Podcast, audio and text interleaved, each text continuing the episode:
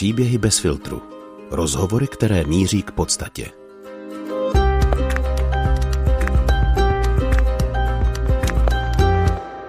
Vítejte u dalšího dílu seriálu Od smrti k životu, podcastu Příběhy bez filtru. V období od dušiček do Vánoc v něm hledáme smysl smrti, zrození a okolnosti, které nás těmito obdobími provází. V dnešním rozhovoru se zaměříme právě na smrt, ale z trochu netradičního pohledu. Na smrt jako profesi z pohledu státního úředníka nebo smrt v kontextu rituálu. Budu si povídat s Tomášem Kotrlím, odborníkem v oblasti pohřebnictví na Ministerstvu pro místní rozvoj. Je taky vystudovaný teolog a zakladatel spolku Tobit, který se zabývá pohřbíváním dětí, které se narodily mrtvé. Proč jsou pro nás důležité rituály? Co se děje s tělem zemřelého za dveřmi pohřební služby? A jak si zajistit důstojný pohřeb? I když tohle všechno možná zní poněkud teoreticky, věřte, že i za úřednickou cestou Tomáše Kotrlého se skrývá hluboký příběh. Příjemný poslech vám přeje Hana Strašáková. Pane Kotrlí, dalo by se říct, že smrt je vaší prací? Určitě ne, určitě ne. Smrt je věcí abstraktní.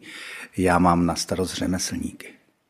To znamená hrobníky, takzvané havrany, kteří upravují těla zemřelých, provozovatelé krematorií, to jsou všechno řemeslníci. Už jsem procházela váš životopis, tak uh, musím říct, že mě velmi fascinovala ta rozmanitost um, vašeho vzdělání a profesí. Asi pro dokreslení situace musím říct, že sedíme v budově Ministerstva pro místní rozvoj a pracujete vlastně jako státní úředník? Ano, je to tak už 22 let. Um, no a ve svém životopise máte v sekci vzdělání mimo jiné napsáno kvalifikovaný hrobník a kvalifikovaný spalovač mrtvol, což je ještě z minulého roku 2021. Můžete mi tohle vysvětlit, proč potřebuje státník úředník uh, tuhle kvalifikaci? Je to svým způsobem uh, marketing. Jo. Ty zkoušky jsou trošku mrtví a my jsme potřebovali, aby jsme je přiblížili uh, i intelektuálnějšímu světu, že i vysokoškolák si může udělat nějaký standard, kvalifikační zkoušku. Takže chtěli jsme to tak trošku zpropagovat, chtěli jsme oživit tu myšlenku zvyšování kvalifikací v pohřebnictví. A pro vás osobně to znamená co? Pro mě to samozřejmě byla příležitost si i jako manuálně zkusit to řemeslo, ještě více se přiblížit k těm dělníkům, k těm zřízencům.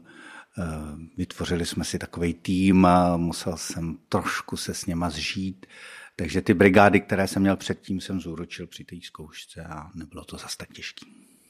A vy jste teda vlastně pohřbíval a, a spaloval mrtvoly? Je to tak, přesně. Je to jednodenní zkouška, takže eh, nemusel jsem tam přespávat. Mohl jsem se ještě vrátit domů. A je to tak nejtěžší vlastně třeba na té hrobnické zkoušce je otevřít hrobku. Eh, to jsou většinou eh, zákryty z žuly, které váží dvě tuny a jste na to sám, nikdo vám nepomůže. Musíte vědět, jak na to jsou tam grify. Vykradači hrobek to znají velmi dobře, ti to taky musí umět, jak se dostat do hrobky. U těch spalovačů obsluha kremační pece, přesněji řečeno, eh, tam zase je nejhorší výhrab toho popela. Jo.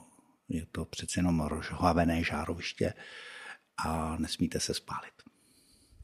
Já bych vlastně tak nějak čekala, že to nejhorší na tom bude právě práce s těmi mrtvými těly. Jaký byly pocity spalovat tělo člověka? No tak spalovat tělo člověka není práce s mrtvými těly, to za nás dělá oheň. Ale ta práce s mrtvými těly, i tu zkoušku mám, tu havranskou takzvaně, ta spočívá v té důstojnosti. Jo, že si u toho nemůžete vtipkovat, rodina často bývá přítomna, má právo vidět, jak upravujeme tělo, takže hoří svíce, je tam tichá modlitba, soustředění, a není možné prostě tak jako třeba lékaři u těch operací často vtipkujou, že jo.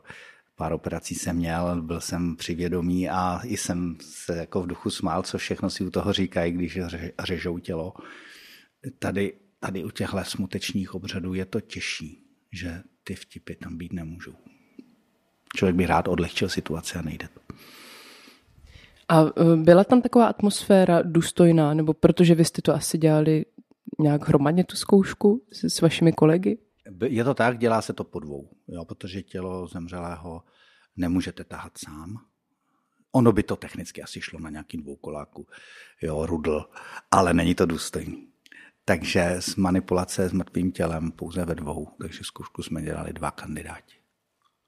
A setkává jste se tedy s tou důstojnou atmosférou i, i mezi těmi kolegy? Vlastně mi jde spíš o to prostředí. Jestli tam převládá to, co teď říkáte, ta důstojná atmosféra, nebo je to spíš to vtipkování? Při té zkoušce je to trošku jiné než v, reali, v reálném životě. Při zkoušce jsme museli splnit to ticho, tu důstojnost a pětu, jinak bychom byli vyhozeni ze zkoušky tím inspektorem a tou komisí, ono je to komisionální, veřejně přístupná zkouška. Ale samozřejmě, až jsme to měli za sebou, tak jsme vtipkovali v kuchyni, pak u kávy nebo u čaje, to je jasný. Takže žádný pocity, řekněme, z toho třeba spalovat nebo pohřbívat to mrtvé tělo, protože to třeba není žádný váš blízký, a nebo se dá říct, že to prostě takhle je, že jste smířen s tou smrtí? Vůbec nejsem smířen se, svý, se smrtí, tak to jednoduché není. U táty jsem plakal. Byli jsme uh, celá rodina, podařilo se být u okamžiku jeho umírání a to člověk samozřejmě pláče. Jo, takže tam není možné ani vtipkovat, není chuť vůbec uh, myslet na něco veselého. Myslíte na to, že ho máte naposledy v obětí, tak to se nedá prostě naučit, připravit se na to nemůžete. Takže kdybych měl pohřbívat někoho velmi blízkého, tak bych to možná ani nezvládl. To je otázka. K tomu se pak ještě dostaneme, ale uh, v tom životopise máte třeba ještě taky uvedeno první kvalifikovaný smuteční řečník a obřadník, první kvalifikovaný poradce pro pozůstalé v České republice. Máte taky ale vystudovanou teologii nebo třeba kurz sociální politiky. Čím z těchto věcí se nejvíc cítíte být? Nejvíc se cítím být teologem. Ale laickým teologem, ano. Prostě ty 90. roky, kdy jsem studoval katolickou teologickou fakultu, mi dali základ. Nesmírně mě to bavilo, to studium bylo zajímavé. A zpětně akorát bych tam doplnil to pohřbívání, ty církevní pohřby, církevní hřbitovy, to tam chybělo. O tom jsme se během těch šesti let nedozvěděli vůbec nic, jak provozovat církevní hřbitov, jak dělat důstojně smuteční řeč, eh, důstojně a myslím i lidsky, aby to nebylo jenom laudácio na toho zemřelého. Eh, vůbec jsme se tam nedozvěděli nic o tom vidění, to wake, jak říkají Britové, kdy se vytrácí ten velice důležitý rituál zůstat s tělem přes noc. Víme z Evangelia, že ty mironosné ženy vstaly velmi, velmi ještě brzo ráno za rozbřesku a šly upravit tělo Ježíše Krista. Takže to je ten přínos, který by v té teologii jako neměl chybět. Eh, čekat vzkříšení toho těla. To mě popište víc, čili uh, to, jak je asi běžné, když nám umře někdo blízký, za pár hodin se volá pohřební služby, která tělo odveze, tak to by mělo být podle vás jinak? To by mohlo být jinak. Já neříkám, že by mělo být jinak. Není nic špatného zavolat pohřební službu. I my jsme to u táty udělali. Zemřel v nemocnici navíc. To je komplikovanější než doma. A v každém případě se nám ale podařilo s tím tátou pak být od toho rána, od toho rozbřesku půl dne o samotě. V obřadní síni jsme si ho sami upravili, umili, oblékli, uložili do rakve, zase v rodinném kruhu. Takže to jde i v rámci pohřební služby. Pohřební služby to rádi bezplatně umožňují. Jenom to chce odvahu, eh, nebát se, být semknutý dohromady s tou rodinou, aby člověk u toho nebyl sám. Tam je hrozně důležité to společenství A co se týká toho nočního bdění, s tím žádnou osobní zkušenost nemám. To jsem se jenom dočetl uh, z různých teda knih. Uh, je to hrozná škoda, že to mizí, protože tam si myslím, že by se dalo přes noc nejenom modlit, nejenom prostě uh, poskytovat tomu zemřelému duchovní pomoc, ale zároveň si myslím, že by ti lidé, kteří kolem toho těla jsou, si mohli povídat i ty špatné věci o tom zemřelém, co se mu nepovedlo, jak se choval v určitých situacích, eh, komu ublížil, to se při tom smutečním obřadu potom už nedá. Ten je krátký, eh, řekl bych moc strojený, velice konvenční, tam nemůže pozůstalý nic říct. A když se tam teda rozhodne někdo tu smuteční řeč mít z té rodiny, tak už se během toho pohřbu nehodí říkat eh, i něco třeba veselého z jeho života. Tam se prostě truchlí. No, což při tom vidění být nemusí. To je celá noc, celé ráno, celý večer. Jo, to může trvat 12, 15 hodin. Samozřejmě ty lidé tam nemusí být celou dobu. Jo? Střídají se, chodí tam i sousedi, chodí tam prostě kolegové z práce. Jo? Může to trvat i několik dní, to jsem zažil u švagra v Belgii, kde jsou takzvané domy smutku a to tělo tam může navštívit v tom domě smutku. V rámci té pohřební služby je vystaveno a může kdokoliv přijít z ulice, uctít památku. Všechny tyto věci, eh, které máte jako zaměstnání nebo jako vzdělání, spojuje tedy téma smrti. Co pro vás smrt znamená? No, já se musím znovu uh, trošku ohradit, protože fakt nejsem antropolog smrti, nejsem teolog smrti. Smrt je pro mě abstraktní pojem, filozoficko-teologický pojem. Mě baví na tom pohřebnictví to řemeslo.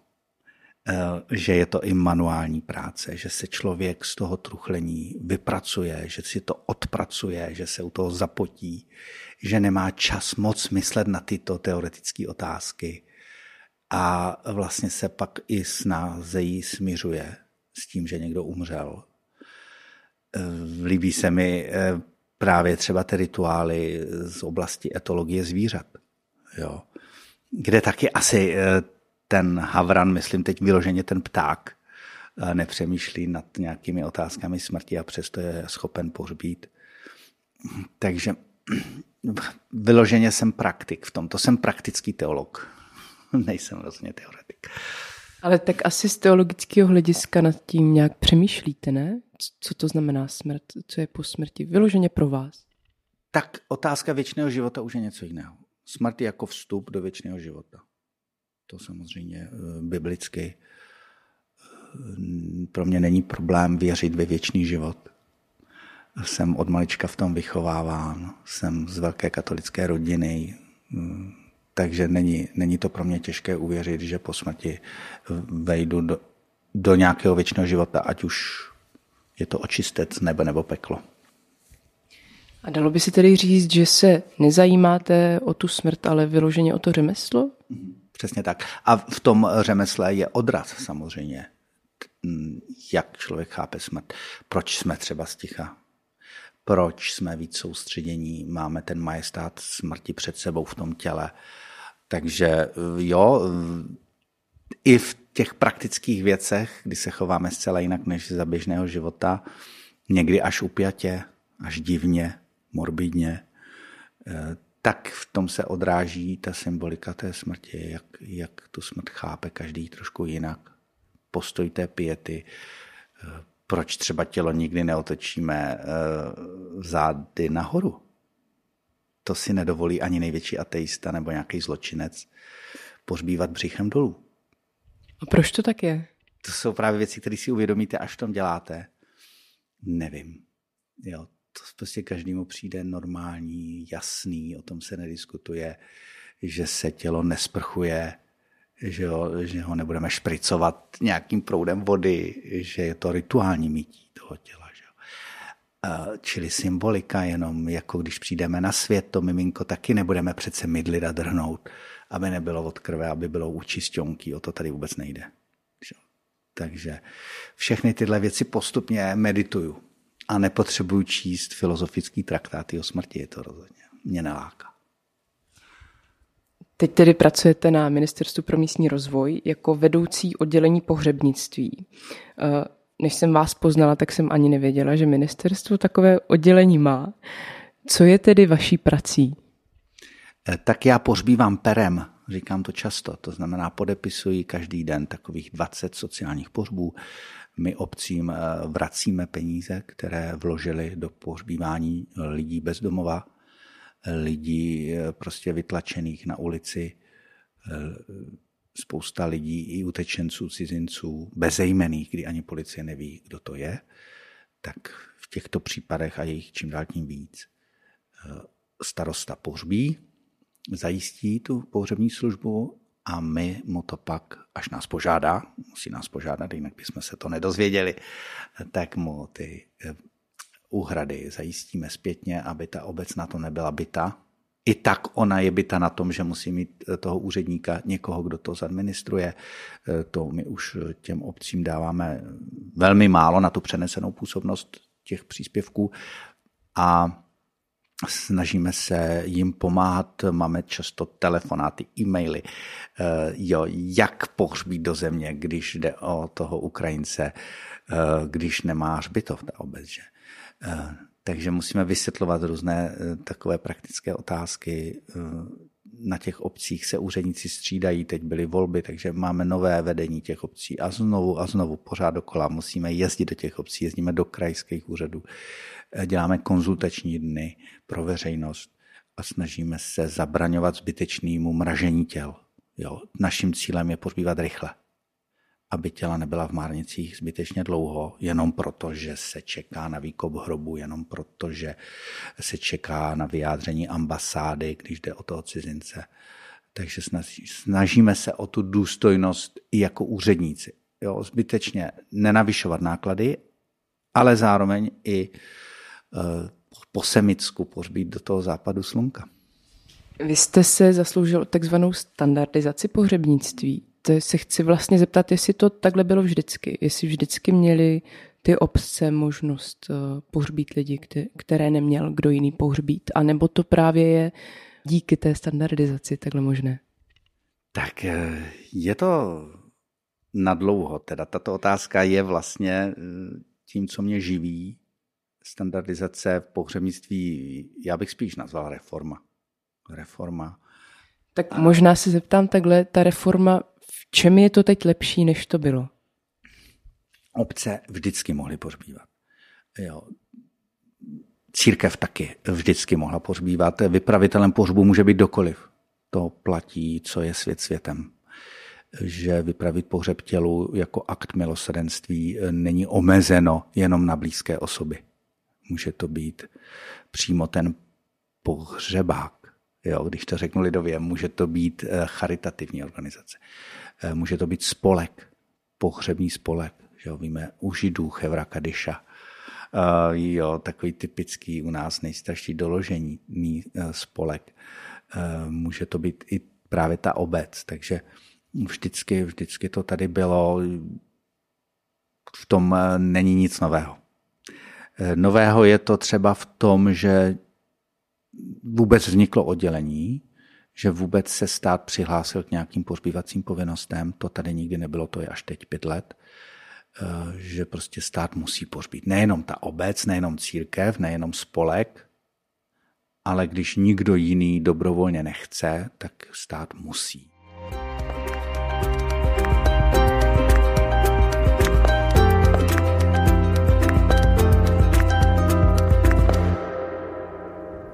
Co se děje v momentě, kdy tělo nevidíme?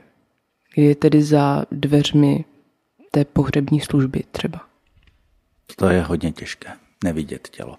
Samozřejmě eh, jsou skupiny lidí, kteří mm, nechcou vidět tělo. Chápu ten postoj, zvláště když jde o nějaké traumata, kdy to tělo bylo zohaveno nějakým velkým neštěstím. Ale i já tady doporučuji tělo přikrýt plátnem, čistým bílým plátnem, prostě radlem a aspoň tu ruku chytnout. Jo, nevidím teda do obličeje, eh, tělo je zahavené, ale můžu aspoň uchopit ruku toho zemřelého, stisknout jeho dlaň.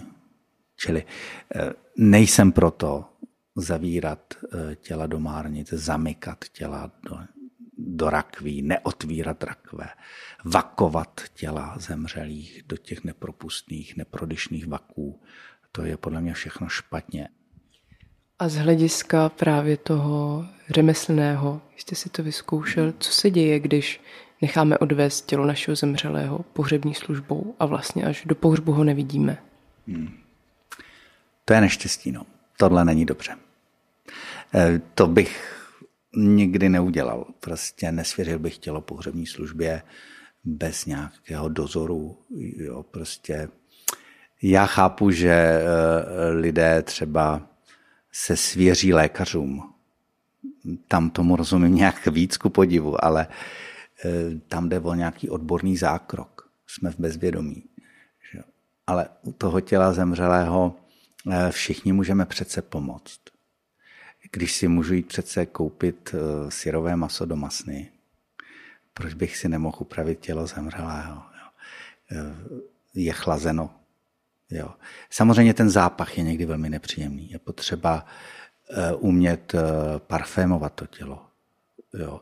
Je potřeba si trošku zvyknout. Je dobré prostě to dělat i v exteriéru. Mít otevřené okna.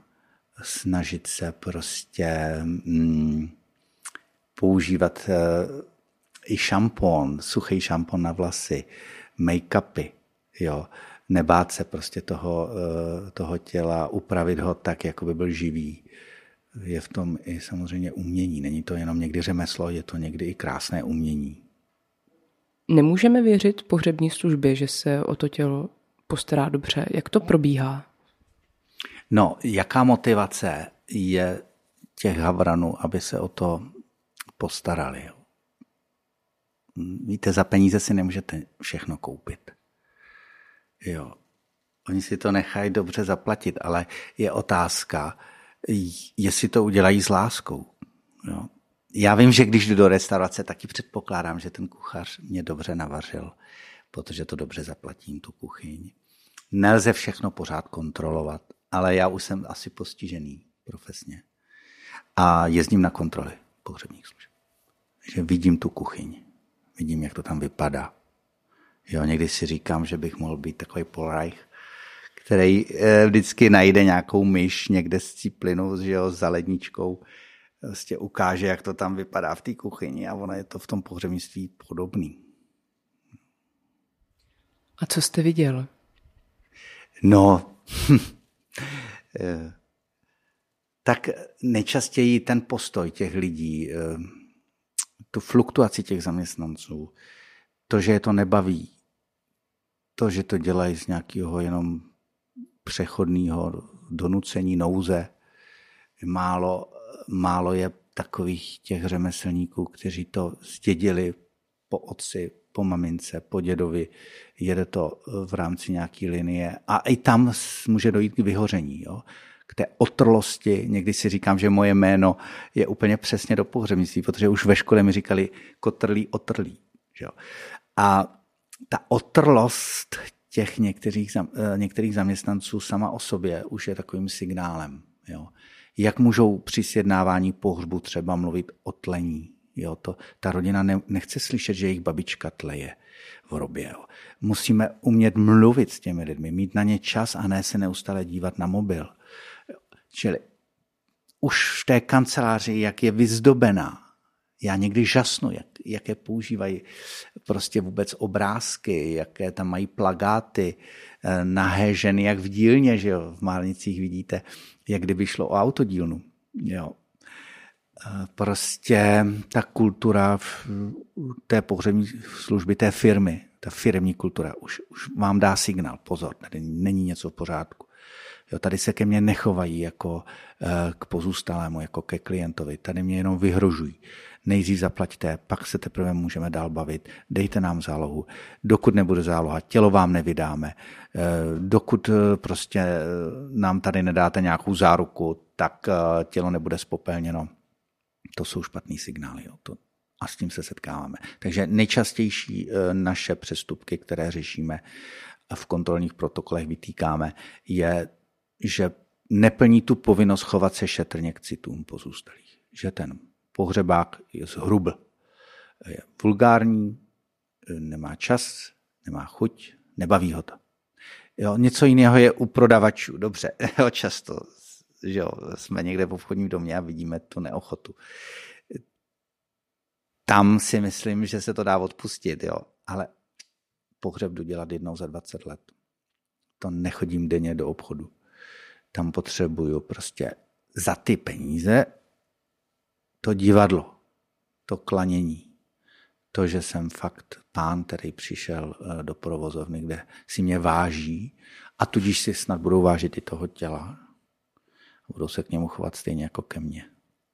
Je tedy to nejhorší eh, ta důstojnost, to chování k těm citům, anebo jste byl třeba svědky něčeho, kde nedůstojně zachází fyzicky s tím tělem? Dostali jsme podnět i od hospiců, jsme za to velmi rádi, od rodin, kde tělo bylo různě zohaveno tím, že nebylo chlazeno. Eh, od policie jsme dostali podnět, eh, že tělo nebylo převezeno na soudní pitvu a nebylo, a to víc těch podnětů máme, jo? to není ojedinělé, že pohřební služba to tělo nechá přes víkend v autě, že se celé nafoukne, že pak není možné tu pitvu vůbec provést. Eh, nejde zjistit ani, jestli měl alkohol v krvi ten chudák. Toto jsou velmi citlivé a nepříjemné věci. Vypravitel pohřbu prostě má právo ze zákona o pohřebnictví hm, toto všechno jako dozorovat. Prostě má právo jet v tom pohřebním vozidle. Není to jako, když moje žena rodila, tak jsem se chtěl svést s tou sanitkou do té porodnice. Tak mě řekli, my nejsme taxík. Jo, jděte si, jak chcete, my vás do sanitky nevezmeme. To by pohřebák nikdy neměl říct. Jo, chci jet vaším pohřebním vozidlem. Chci být pořád u toho těla. Chci ho doprovázet. Jo, vemte si eh, velký pohřeb Karla Gota, s jakou ostudou dopadl, když po velkém obřadu v katedrále eh, tělo pak bylo už bez doprovodu spopelněno v tom motolském krematoriu a když jeho vdova ještě že ho snažila to tělo ještě aspoň v rámci toho dvorku tam v tom motole vidět, ještě se s ním rozloučit. To bylo nedomyšlené. Prostě my musíme to tělo fakt doprovázet až do toho krematoria. Jo. Pořád být s ním, protože on už, on už si sám pomoct nemůže, je to naše poslední služba, takže pohřební služby potřebujeme, je to skvělé, že tady je máme, ale moc jsme si na ně zvykli, jakože oni už to nějak udělají, už, už eh, jsme udělali maximum, neudělali. Co tedy byste tak nějak doporučil našim posluchačům? Co máme dělat, když musíme pohřbít naše blízké? Vy už jste to tady možná nakousl, že je dobré se o to zapojovat se do těch příprav s pohřební službou, anebo si možná tedy pohřeb vypravit sám? Já myslím, že základ je starat se o své druhy, se kterými žijí. Pokud nemám vytvořenou komunitu, společenství, tak pohřeb vlastně nikdy neudělám. To znamená mít dobré vztahy za života se všemi okolo. A to nejenom s těmi nejbližšími, ale i s těmi vzdálenějšími, protože nikdy nevíme, jestli nebudeme potřebovat i toho kolegu v práci. I ten mě pak může pohřbít. Takže když jsou zdravé vztahy, snažím se do nich investovat. Mám samozřejmě i vztah k Bohu, to je základ, jo, protože já osobně teda si myslím, že eh, centrem pohřbu nemá být to tělo zemřelého. Centrem pohřbu má být oltář. Jo, eh, ta dimenze eh, nadpřirozená je tady strašně důležitá, protože právě pokud ten eh, pohřebák nevěří nějaké nadpřirozeno, tak proč by se, když je s tělem sám, měl k němu chovat hezky, když ho nikdo nevidí. Jo, takže takový ten vykřičník, i když jsem s tělem zemřelého sám, někdo mě vidí a sleduje, nemůžu prostě tělo hodit jak kus nějakého odpadu někam do kouta zavřít dveře a myslet si, že mám hotovo. Takže doporučuji budovat dobré vztahy, zvláště ke konci života, umět umírat. To je ta příprava na pohřeb, na kvalitní pohřeb. Říct lidem, jak chci být pohřben, nebát se o tom mluvit, to je teď mojí velkou inspirací můj švagr, který umírá v 58 letech rakovinu a mluví o tom, jaké chce parte, koho pozve na pohřeb. Hrob má vybraný. Chce přesně prostě být pohřben takto. A když to říkal před námi svému synovi a ten mu trošku jako chtěl říct, že to, ten výkop může být v zimě komplikovaný, má umřít právě v těchto dnech, tak řekl, ale já chci pohřeb do země. Neexistuje, že mě spopelníš, jo? E, fakt si na to dávat takhle jako důraz před svědky. Jo? Před svědky mluvit o tom na té smrtelné posteli, pokud to jde.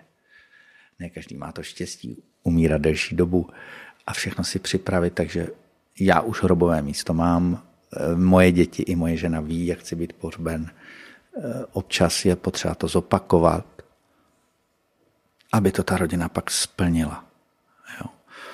Takže pak, když umřeme, je to už na těch ostatních a když máme i zdravý vztah k Bohu, tak si myslím, že se mu můžeme plně svěřit, že to dobře dopadne. Na druhé straně ten pohřeb není svátost. Nemůžeme to zase nějak moc zveličovat. Řekl bych, že spousta lidí nikdy pohřeb neměla, i svědců a mučedníků. Byli někde pohozeny jako odpad že, a vůbec to nevadí. Jo. V tom jsem strašně rád, že se u těch semitů jsme nezůstali v tom židovství, kde ten pohřeb má mnohem rituálnější, větší hodnotu než v křesťanství. Že to křesťanství z toho trošku odprostilo se od těchto věcí takže na té teologické fakultě právě to téma proto je možná tak vytěsněné, protože i teologicky, křesťanskou teologii, myslím teď, je tam nebezpečí kultu předků, je tam prostě nebezpečí toho, že se budeme moct věnovat těm rituálům, těm řemeslům, eh, těm, jak konkrétně co udělat a dostaneme se přesně do toho, od čeho nás Ježíš varoval. Jo lpíte na sobotě, lpíte na tom, co kdo kdy musí. Máte těch nařízení tisíce. Jo. Jo, takže jsou rád, že i zákon o pohřebnictví je velmi stručný, jednoduchý, eh, že to není žádný kodex, který jako musíme splnit za každých podmínek, že je možné nepohřbít, je velice ušlechtilé tělo, tělo darovat na vědu a výzkum, nechat se anatomicky pitvat, aby se medici mohli učit na mém těle. I to zvažuji. Jo. Ale tam je zase nepříjemný, že tak trošku eh, bouchnete dveřma té rodině. Ta rodina vás nemůže pohřbít, i když by chtěla. Takže člověk by mohl darovat tělo, ale musí zvážit, jestli to není sobecký. Protože eh, když máte děti, vnoučata třeba potom budou, eh, tak pro ně je ten pohřeb taková hezká událost. A my jsme teď u toho švagra hrozně rádi, že chce veselý pohřeb, že chce kar, že už má i tu hospodu objednanou. Jo, takže musí člověk myslet i na ty druhé, protože někdy chtít pohřeb bez obřadu, chtít um, jakože šetřit na pohřbu, uh, může být nedar té, uh, těm pozůstalým. Jo. Měl bych jako umírající nejenom, že pozůstalí se starají o umírajícího, ale i umírající by se měl starat o ty pozůstalé a měl by jim víc stříct jo, v některých věcech. Ono se taky občas stává, že někdo nenechá vypravit ten pohřeb, buď to, to sám třeba zemřelý nechce, nebo to pak neudělá ta rodina. Ale třeba rok poté nebo několik měsíců poté se vlastně třeba vrátí pro tu urnu a chtějí nějaký ten rituál, chtějí třeba urnu zakopat do země nebo udělat jen nějaký obřad a vzít si ji domů. Proč si myslíte, že jsou ty rituály pro nás právě tak důležité? Proč, když už jsme to udělali právě bez toho rituálu, bez toho obřadu, nám něco po těch několika měsících nebo letech začne chybět a potřebujeme ten rituál a obřad udělat? To je krásná otázka. A myslím, že takhle se ptát máme. To, co jste teď prostě řekla, stačí. Jo? Na to není jednoduchá odpověď. Myslím si, že obřad nad urnou je dětinská záležitost. Je to, jako by jsme někomu mávali, loučili se eh, na letišti, letadlo dávno vyletělo do oblaka, pořád budeme mávat. Jako budeme pořád mávat. Musíme se umět loučit, musíme to utnout někdy. Není možné prostě pořád eh, se loučit nad urnou. Teď bude urna na skříni doma. Za pár let se rozmyslíme, urnu uložíme na hřbitov, bude další obřad. Jo, pak si řekneme, stěhujeme se do jiného města, urnu si vezmeme zase na nový hřbitov.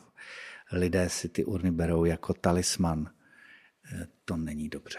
To není dobře. Takže pohřeb by měl mít každý jenom jeden a pokud říkáte pohřeb bez obřadu, tam vždycky nějaký obřad je. Já nevěřím tomu, že se někdo pohřbí bez nějakého, jak to říct, nano pohřbu, jo, nanorituálu.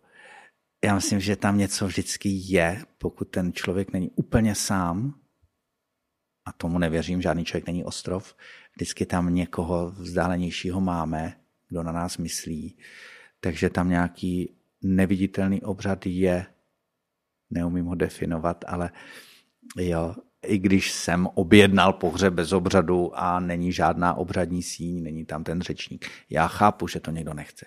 Jo, já to taky, ten rituál svěšených hlav moc nemusím Eh, zvláště když je to ještě zaplacené, smuteční řečník, placený smuteční řečník, jo, to je hrůza.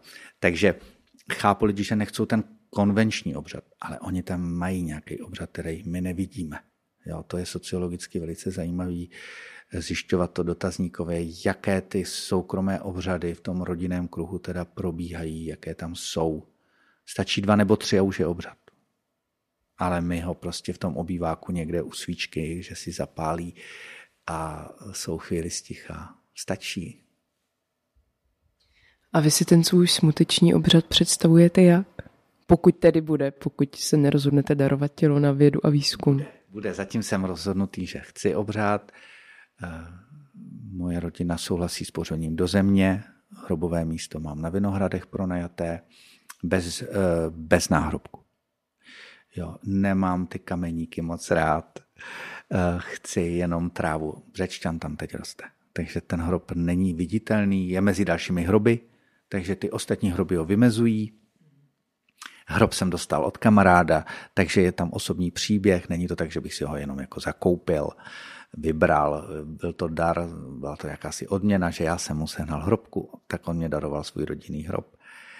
Eh, čili jsem rád, že budu pohřbený eh, do té hloubky tak, aby nade mnou mohla moje žena. Čili chci prohloubený hrob, dva metry hluboký a že budu tváří k východu. To je pro mě důležité, ta orientace toho hrobu, jo, že budu na ten východ slunka vidět. Eh, snad umřu v Praze. Jo, to je otázka, že jo. Člověk může umřet kdykoliv, kdekoliv. Takže rozhodně nechci, pokud umřu v zahraničí, aby mě rodina repatriovala. Jo, to jsou zbytečné e, náklady, neekologické věci, jo, letecký rakev, jo, no, to prostě hrůza. E, ten obřad se pak samozřejmě bude konat v kostele. Já chci církevní pohřeb, chci faráře, chci faráře, ale hlavně až budu umírat. Jo. Chci před smrtí být zaopatřen, to je pro mě mnohem důležitější než církevní pohřeb protože to je chci svátosti. Že? Já věřím v to, že svátost je víc než svátostina. Budu i rád za to, že se na tom církevním pohřbu před tím oltářem, jako jsem měl svatbu před oltářem, tak budu mít i ten pohřeb, že ta rakev bude v tom kostele otevřená, jako můj táta, chci, tam bylo krásně, jak ten kněz řekl, pojďte se všichni podívat, jaký je to elegán, jak mu to sluší v té rakvi. Vyzval všechny ty věřící, aby jsme znovu se na něho šli podívat, než se rakev zavře. Takže něco takového.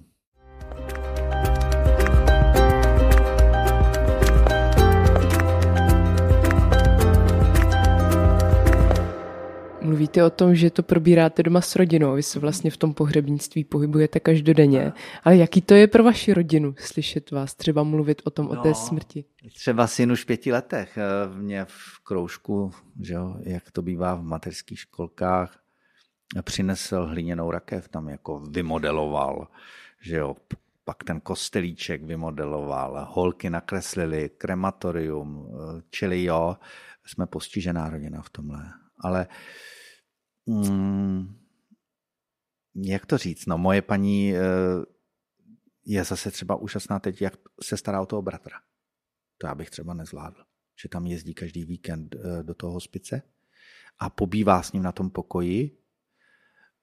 Není se o co starat. On už nepřijímá potravu téměř. Jo.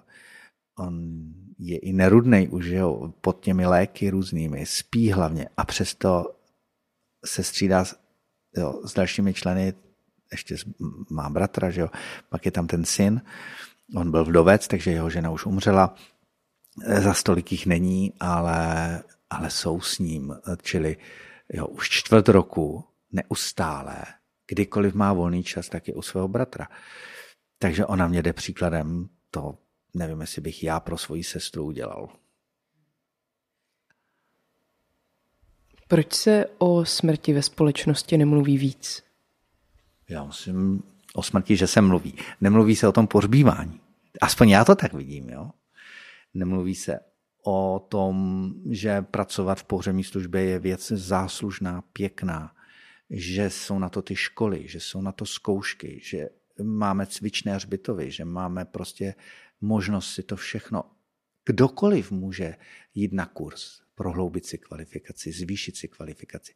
Jo, to vzdělávání, že tady je, že jsou e, občanské výchovy, kde se o tom už žáci na základních školách dozvídají, to je strašně dobře. Takže musíme to dostat do školských systémů, do výchovy dětí. E, podle mě každý, kdo dostane v 15 občanku, by měl mít už nájem k hrobovému místu. Když si představím, že bych k občance dostala i hrobové místo, tak to je možná vlastně ten důvod, proč se o tom ve společnosti moc nemluví. Když nad tím teď přemýšlím, tak už mám pocit, že mě vlastně pohřbíváte v 15 letech. Není to moc příjemná představa. No, nebo si vemte ty předporod, předporodní kurzy, jo, kdy jsem chtěl ještě v naivitě před nějakými 15 lety eh, poučit ty maminky o tom, když se jim narodí mrtvé dítě. To je něco, co je tabu. To skutečně nejde. Jo. Mít tam hodinku, možnost jim říct, může se stát, že porod bude tichý. Jak postupovat? Pak ty ženy jsou v šoku. Nejsou na to připravený. Jo. Máte pravdu, no. Prostě v 15 letech jsem na smrt vůbec nemyslel, že jo. A můžu říct, že ani, ani ve 30 jsem na smrt vůbec nemyslel. Teď se mi to, teď se mi to říká, že jo, když to mám každý den.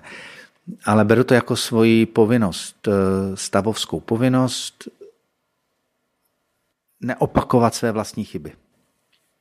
Tak jsem jednou občan České republiky, tak mám i nějaké povinnosti. No, sjednat pohřeb, nepřekročit to tělo. Jo, nemůžu prostě... Hm, musím dát první pomoc, když někdo trpí. Jo. Vidím eh, prostě nějaké neštěstí, tak nemůžu nepřivolat lékaře a jít dál. Prostě ta autonehoda mě nezajímá. To je trestný. Tak stejně tak je trestný prostě eh, podle mě, eh, když teda někdo potřebuje tu první pomoc, potřebuje eh, chytnout za ruku, aby neupadl, řeknu konkrétně, tak stejně tak někdo potřebuje mm, zaopatřit, potřebuje to tělo být zakryto. Eh, ne, jo, musím prostě udělat takové základní věci. Tělo leží na kolejích, tak aspoň z těch kolejí to tělo posunout. Jo, eh, aby, aby prostě nedošlo ještě k hanobení toho těla. Eh, jo, takže to jsou takové základní věci, které by se děti měly v 15 letech jako naučit.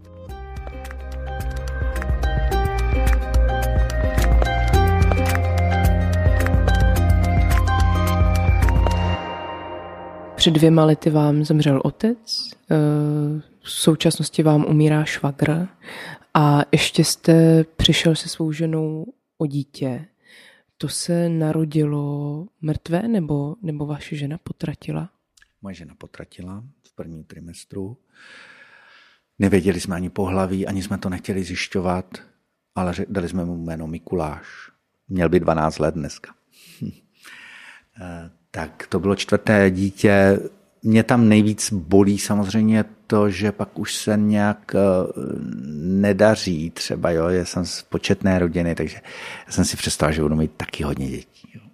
To je moje osobní bolest. že o to, s tím dítětem přijdete i o chuť pokračovat v dalších dětech. Jo? To se třeba málo ví. Jo? Že když žena potratí takhle spontánně, nečekaně, je to pro ně šok. My jsme se na to hrozně těšili, že už jsme to o, o, ohlásili všude. Máme, jo? čekáme miminko. Už jsme měli fotku eh, toho mm, perinatálního tělíčka v, tom, v té děloze. No a já už jsem tehdy to pohřebnictví dělal, že jo, takže už jsem si říkal, tak pohřbíme to tělíčko, vyžádáme si ho. Tehdy to ještě nebylo legální, pohřbívat plody po potratu. Bylo to trestné dokonce. Jo. Ze zákona muselo to tělíčko přijít do odpadu zdravotnického, patologicko-anatomického odpadu. Jako věc nebezpečná. Jo. Takže to mě ale nevadilo. Já jsem věděl, že z hlediska ústavních pořádků, z hlediska základních lidských práv mám na to tělíčko právo. Já bych si to vyhádal, ale moje paní mě o toho odrazila. Řekla, neřeš to, nechci to. Tak jsem to respektoval. Jo, musíte vždycky u těchto ztrát těch dětí respektovat oba ty rodiče. Nemůže si jeden na truc pohřbít jo, a myslet si, že tím něco dokázal. Ne. Takže pohřeb jsme neměli toho děťátka. A teď jsem hrozně rád, že prostě už deset let od roku 2012 na mrtvě narozené děti lze čerpat pohřebné 5000 korun a od nového roku, příštího, teď, od roku 2023, bude možné čerpat pohřebné i na plody po potratu. Úplně na ty malé embrya, úplně malé plody, které mají třeba jenom několik dnů nebo týdnů. Přesně náš případ jo, který jsme měli před 12 lety. Představa, jo, že před 12 lety to nešlo vůbec a za nějakých 13 let už na to můžu čerpat i sociální dávku na úřadu práce. To je, to, to je obrovská revoluce v České republice. Jsem za to nesmírně rád. Jaký to pro vás je, když jste Mikuláše nemohli pohřbít a mít ten rituál s ním? To byl spíš vnitřní problém v rámci manželské nějakých, nějakých dohod, jo? že moje paní to nechtěla, takže jsem řešil spíš tu, tu svoji Marii, proč to nechce. To je zvláštní. A ona se zase ptala, proč já to chci. Jo? No není zvykem. Není to normální pozbývat plot. To si musíme přiznat. Jo, to, že je to legální a že dokonce je to finanční motivace od státu, ještě neznamená, že je to normální. Když jsme se bavili o těch rituálech, že je důležitý mít to rozloučení, to utnutí vlastně toho vztahu, což tady nebylo. Tak jak se s tím vyrovnáváte? Jak jsem říkal, že bych byl ochoten dát své tělo i na vědu a výzkum, tak tady to chápu přesně tak, že to eh, naše děťátko, ten Mikuláš byl prostě nějak eh, patologicky vyšetřen, zjistila se příčina toho potratu třeba, jo to nebylo odhozený dítě, jo? že by jsme ho někde, že by moje žena ho potratila někde mimo eh, zdravotnické zařízení a někde jsme ho spláchli do záchodu. Takhle to není. Jo? Prostě potratila v porodnici, byl tam zdravotnický eh, nějaký eh, úkon a ti lékaři se o to nějak určitě dobře postarali. Takže to beru jako v pořádku, že, že respektuju svoji paní a mm, modlitba tam byla. Jo, my jsme se za to dítě modlili. To je ta obrovská výhoda, jo, když člověk věří. Takže víme, že se s ním setkáme s Mikulášem v nebi. Teď už teda pohřbívat ty nenarozené děti jde. A vy jste založil spolek Tobit, který se právě tímhle zabývá. Je to i díky spolku, díky vaší snaze, že už je to teď možné pohřbívat nenarozené děti? Tak, jako nechci se chlubit, není to díky nějaké mé osobní snaze. Je to taková změna společenských poměrů. Všechno chce svůj čas. Byla tam spousta šťastných náhod, okolností. Tento byt byl originální v tom, že jsme pohřbívali úplně cizí plody, mrtvě narozené děti já, Tomáš Kotelý, jsem byl vypravitel nějakého děťátka, které umřelo třeba v liberecké nemocnici nebo někde úplně na druhém konci v Ostravě. Měli jsme dohody s těmi nemocnicemi, porodnicemi, oni nám týdnu, kdy se k tomu děťátku nikdo nehlásil, eh, napsali e-mail, jestli chcete, můžete ho pohřbít. A my jsme si na to sehnali od dárců peníze a to tělíčko jsme pohřbili přes pohřební službu, nechali jsme spopelnit. Urnu jsme uložili na hřbitově. Měli jsme pronajatý hrob, ten máme doteďka to bytí, pronajatý hrob. Takže to byla zase praktická ukázka. My jsme jenom nechtěli jenom vzdělávat a, a mít poradenství. To tam je taky, jo, ale důležité je jít příkladem. Že jsme chtěli ukázat, že každý může pohřbít dítě. Každý. Nejenom rodiče, nejenom prarodiče, sourozenci, tetička, ale i úplně cizí Tomáš Kotelý. Taky na tom úřadě práce na mě koukali. Ale vy k tomu dítěti nemáte žádný vztah? Jsem říkal, no a, to přece nevadí, když jsem pak žádal o pohřebné. Tak je to možná i takové zadosti učení toho, že vy jste Mikuláše pohřbít nemohla, teď už to jde? Ano, máte pravdu, pohřbil jsem několik úplně cizích dětí, ale Mikuláše ne, no to je paradox, co? Že kovářová kobila chodí bosa. No, přesně tak to je. Jaký třeba loučící rituál jste dělal? Možná právě i s Mikulášem, když to nebyl pohřeb. Jak jste se s tou smrtí vyrovnával? A nebo i s vaším otcem? Tak necháváme sloužit mše svaté. Intence toho kněze, jo, to znamená, e, jsou to takové jakoby zádušní mše, dá se říct to je ve výročí smrti, teď Zaradka, že jo, který umírá, máme pořád ty mše svaté, hovoříme s těmi duchovními, duchovní navštěvuje toho Radka, jo, to je prostě velká pomoc, velký dar té víry, takže je to pro nás takhle mnohem, mnohem snažší. On, I ten pohřeb je pak snažší. Jo. Vemte si, že civilní obřad musí být nějak režírován aranžmá toho pohřbu musí být hodně do detailu předem definováno, protože není žádná kniha, podle které se jako postupuje. Církevní obřad, i židovský, i muslimský, ty náboženství mají tu výhodu, že prostě vám řeknou, tak teď bude kříž, teď bude kropení, teď bude nějaký klečení, pak bude píseň, pak budou varhany, tamhle to úklony, svěcená voda, všechno je daný za ty staletí. Všechno je tam krásně ritualizovaný.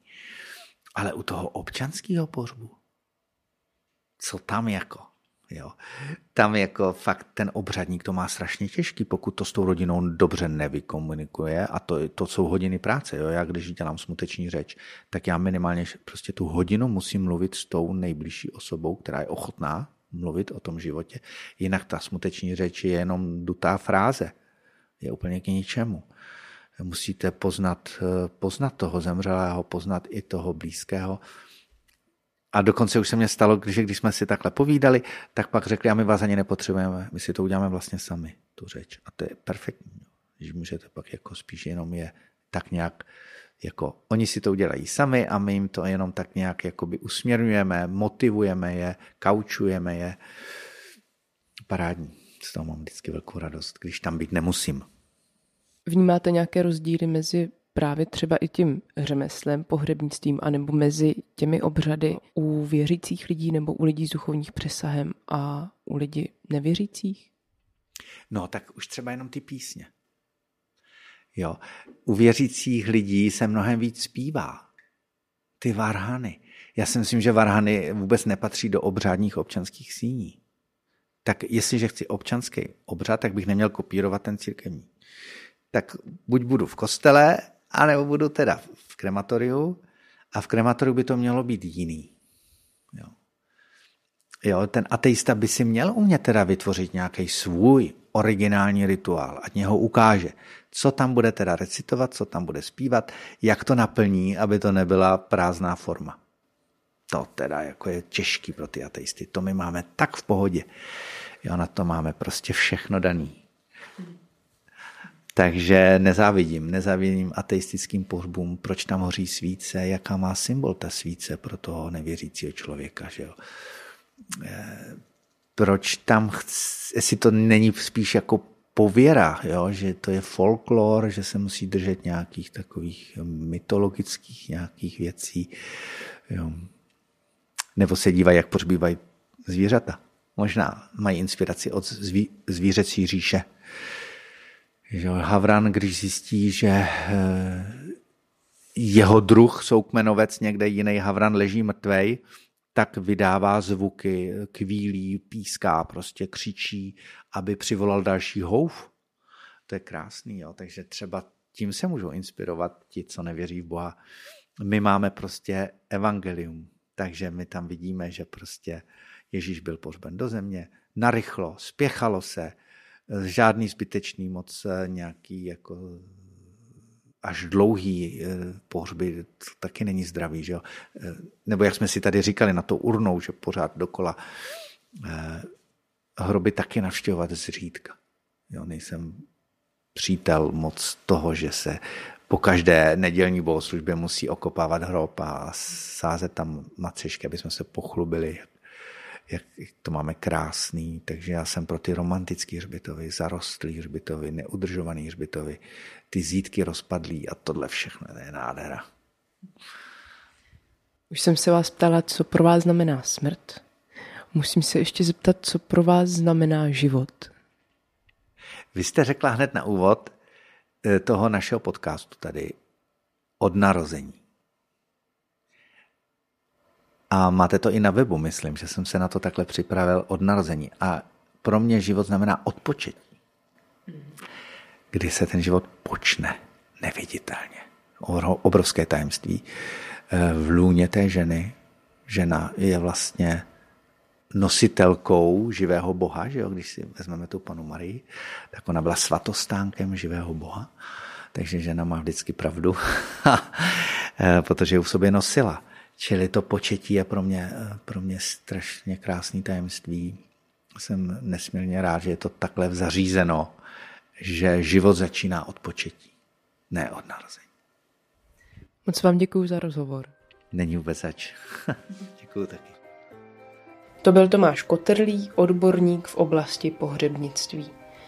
Tento díl bych ráda věnovala všem, komu po smrti nebylo dopřáno důstojného rozloučení. Děkuji za spolupráci Haně Kašpárkové a Antonínu Kánskému. Nezapomeňte poslouchat také náš pořad Týden bez filtru a na webu Hero Hero nově najdete i bonusy k našim dílům. Radost ze života přeje Hana Strašáková.